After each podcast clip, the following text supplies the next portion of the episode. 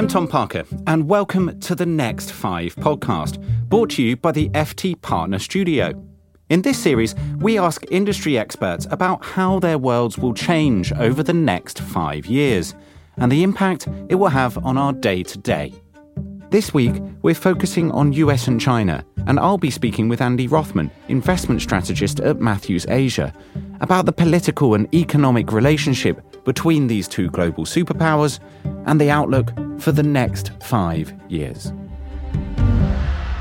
In 1972, US President Nixon, a staunch anti communist, shocked the world by reopening a diplomatic door to the People's Republic of China after 25 years of isolated relations between the two countries. We have at times in the past been enemies. We have great differences today. What brings us together is that we have common interests which transcend those differences. Following that address in Beijing, the phrase Nixon to China became synonymous with a hardliner taking steps towards peace with a traditional enemy. Despite various political clashes over the decades, think Tiananmen Square in 89 and the US bombing of the Chinese embassy in Belgrade in 99, as well as various tiffs over trade surplus, human rights, and censorship, the two nations built and maintained a mutually beneficial strategic partnership. Support for China's economic emergence continued under successive US presidents, with the idea that an emerging affluent China is better for everyone than a stagnant poorer one. A policy that saw China's GDP rise on average of 10% year on year and catapulted it from outside the top 10 largest economies in 1978 to the second largest just 22 years later.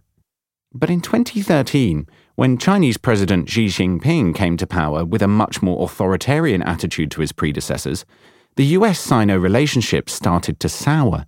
By the time Donald Trump took the presidency three years later, the strategic partnership rhetoric had changed. China has been taking advantage of the United States for many, many years, and it's been taking out 400, 500, 600 billion dollars a year out of the United States, and we can't let that happen. In a 2018 US National Defense Strategy summary, China was now labeled a strategic competitor, one that used predatory economics. Interstate strategic competition, not terrorism, was now the primary concern of US national security. Alongside Russia and North Korea, China now topped the United States naughty list.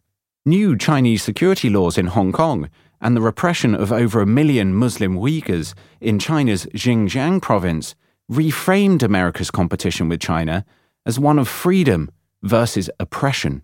Many assumed that a Biden administration would take a fresh approach to the US China relationship, less combative and more collaborative. But since the start of the Biden presidency, the stance on China has been firm and unchanged from that of his predecessor. Competition with China is going to be stiff. We must prepare together for long term strategic competition with China. So, nearly 50 years on from Nixon's visit, and six months since Biden took charge, what is the state of the US China relationship? Here to help me unpack the topic is Andy Rothman, who had a 17 year diplomatic career at the US Foreign Service, focusing on China. He's now an investment strategist at Matthews Asia. Well, President Biden is right. Competition is already stiff. But what's the American way of responding to competition? Do we want to try and trip up our competitors or do we just really want to, again, up our game? There are some people who mistakenly, I think, view China as the Soviet Union was several decades ago and who therefore, because of this misunderstanding, genuinely believe that we're in a systematic competition or challenge with China. Now, you could push back and say, well, sometimes the Chinese cheat and sometimes they try and trip us up. And that's true. But there are better ways to respond to this. For example, within international organizations like the WTO, we need to be active and we need to be aggressively pushing for rules that create a level playing field and for enforcement of those rules. But I think we're we're kind of at an inflection point now where on the one hand, you've got some people who want to try and contain China to block it from continuing to get richer. But what makes us believe that we can succeed in that effort, especially if we realize that most of our allies and partners around the world do more business with China than they do with us. And also, if we understand that the Chinese economy is increasingly a domestic demand driven economy, it's not driven by exports, which means that our trade sanctions aren't really going to hold them back very much. And at the same time, if we look back over the last few decades of our history of engaging with China, I think that's proved really positive and productive. We've provided incentives for the Chinese government to improve its behavior rather than just focusing on sticks. For example, we supported their membership in the WTO in return for them opening up their markets. And that really worked. U.S. exports to China since they joined the WTO increased by over 500% compared to about 100% increase in the rest of the world. U.S. agricultural exports to China since they joined the WTO are up over thousand percent. Again, about 100% to the rest of the world over that time. But not only did we provide incentives for better behavior, but we also established guardrails to make sure that behavior didn't cross a line. For example, the U.S. naval presence in the East and South China Seas to preserve freedom of navigation. Those have been successful as well. And I think that that's likely to be the best path in the future. We've seen that the ongoing tariff war and the trade war, the rhetoric of Trump was that it was going to benefit America and it was going to benefit American jobs. Is this true? And, and has Biden's continued trade war going to be a benefit to the US? Or would stronger US China relations be better for the US economy? This is really frustrating for me because I had high hopes when Joe Biden won the presidency that he was going to quickly reverse the own goals scored by the Trump administration on China policy. Steps that the Trump administration took, which did not have put any pressure on China and were painful for our own economy. Uh, the tariffs that you mentioned are the, the best example of that. The tariffs are still in place, even though every serious economist in the United States, including those at the Federal Reserve, have concluded that the tariffs are entirely paid for by American companies and American consumers and have not put any pressure on China to change anything. Let me give you a couple of data points to support that. Last year, with the tariffs in place, with talk about a trade war, the share of total U.S. imports that came from China went back up to match the historical high from several years before. And on a global basis last year, China's share of world exports hit an all-time high. So that's one of the things that puzzles me. Some in Washington are, are telling me they don't want to lift the tariffs until they get concessions from China. But that's based on a misunderstanding that China's feeling some pain from this. And I, I don't think that's the case. What uh, impact have the tariffs had on the American economy? They have had, just like the steel tariffs and the aluminum tariffs, they've benefited a small number of companies who produce those things, but have raised prices and therefore hurt the much, much larger number of companies who use steel and aluminum or components from China to build their own products. And they've also hurt working families in the United States by pushing up prices for goods and components that go into goods made in the United States that come from China. There is often a view in the US that the reason that we have in America less of people working in manufacturing is because of China.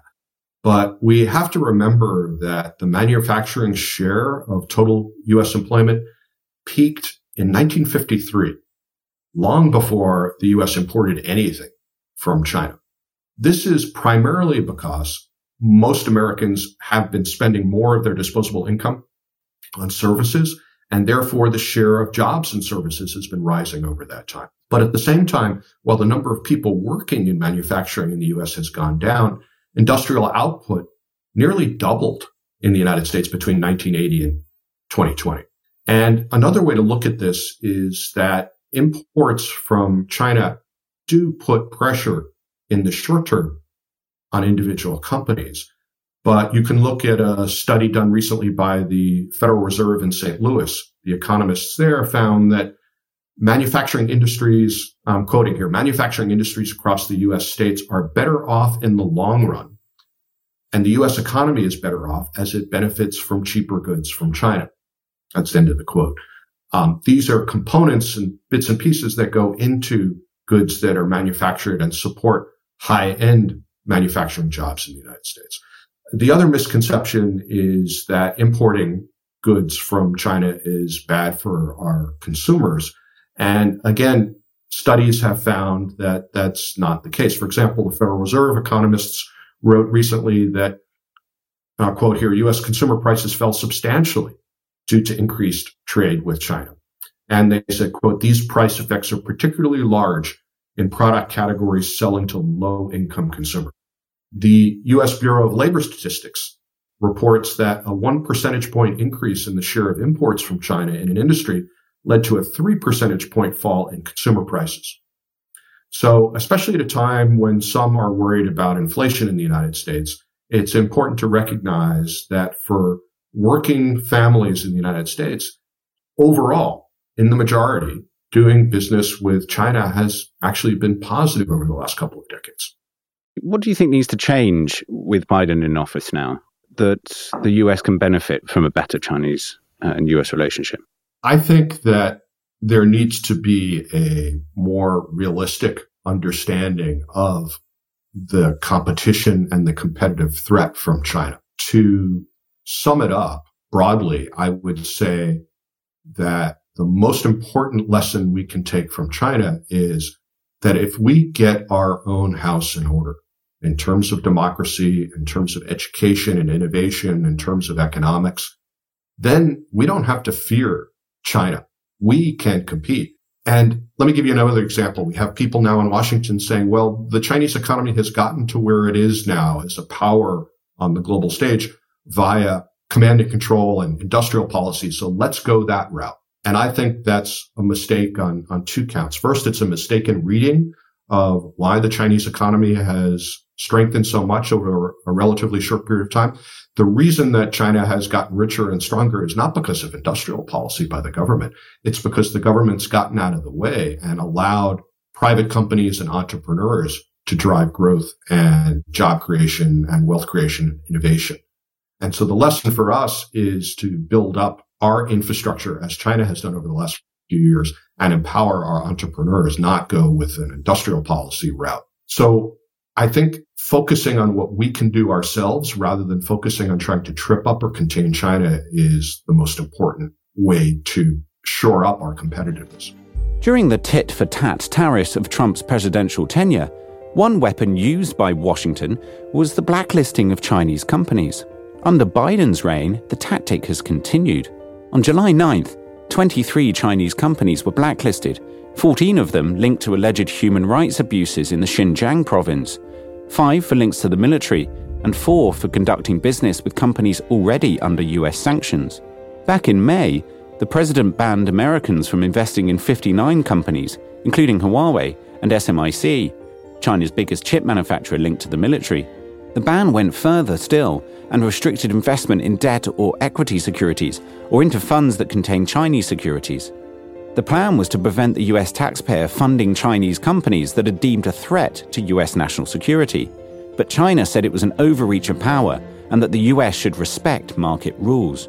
Beijing's own national security concerns has seen them meddle in Chinese companies listed in the US most recently banning ride hailing app Didi from the App Store just a week after it IPO'd on the New York Stock Exchange for fear of sensitive data leakage. The Cyberspace Administration of China ordered them to change their real time mapping software so as not to reveal government locations. The result saw Didi's share price drop by 25% in a day. So, what does this mean for market freedom? Should governments curb investor freedoms? At this point, the limitations on American investors investing in Chinese companies are quite limited, just to a handful of, of, of companies. But there are some in Washington who would like to broaden that. Uh, there are some in Washington who don't think any Americans should be investing in Chinese companies.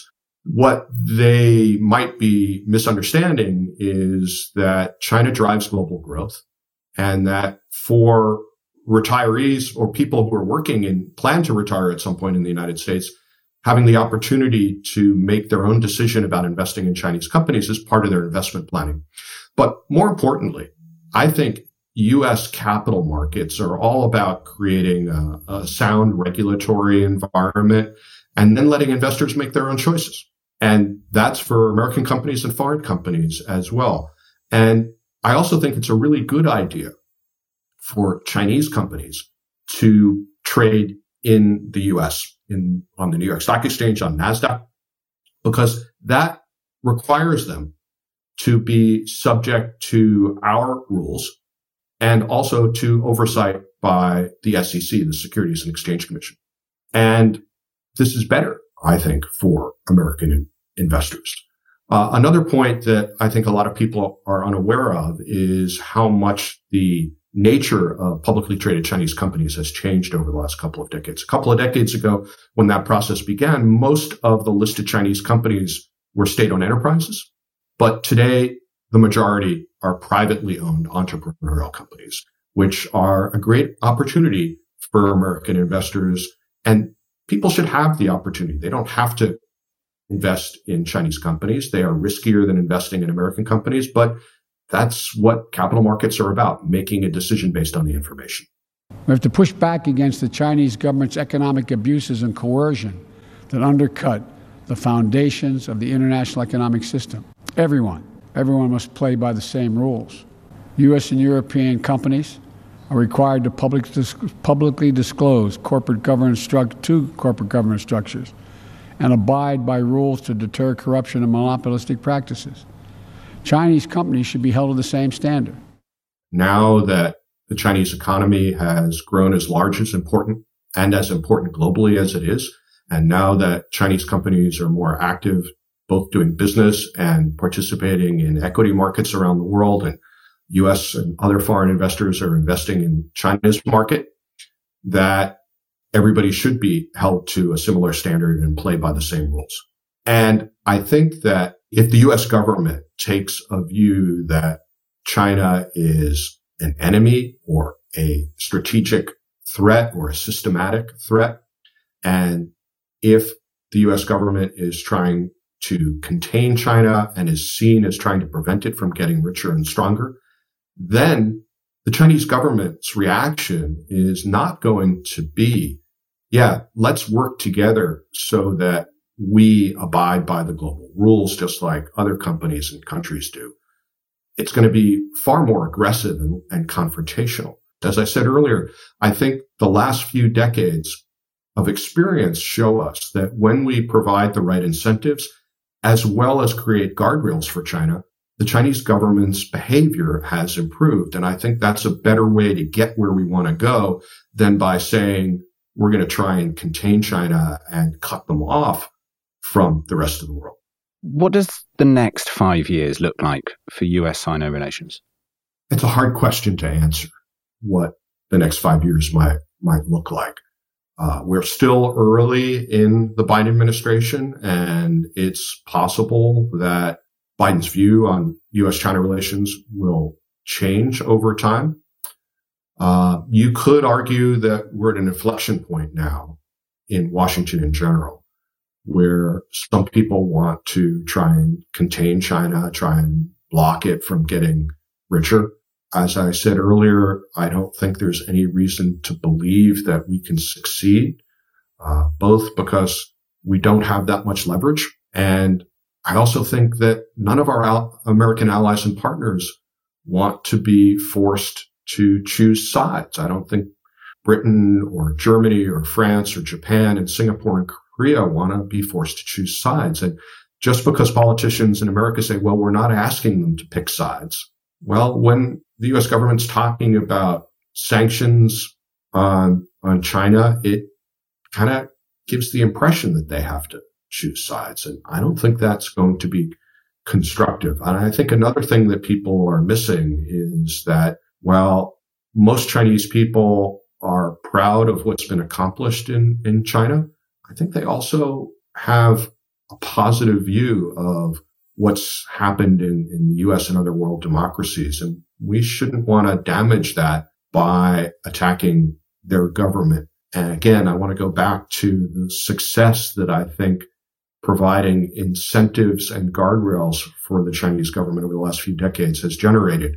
And I think that process of engaging and also establishing guardrails is the best way to continue to make progress so that China is a more responsible player on the global scene and that Chinese people continue to have a better standard of living and more personal freedom and eventually some political freedom as well.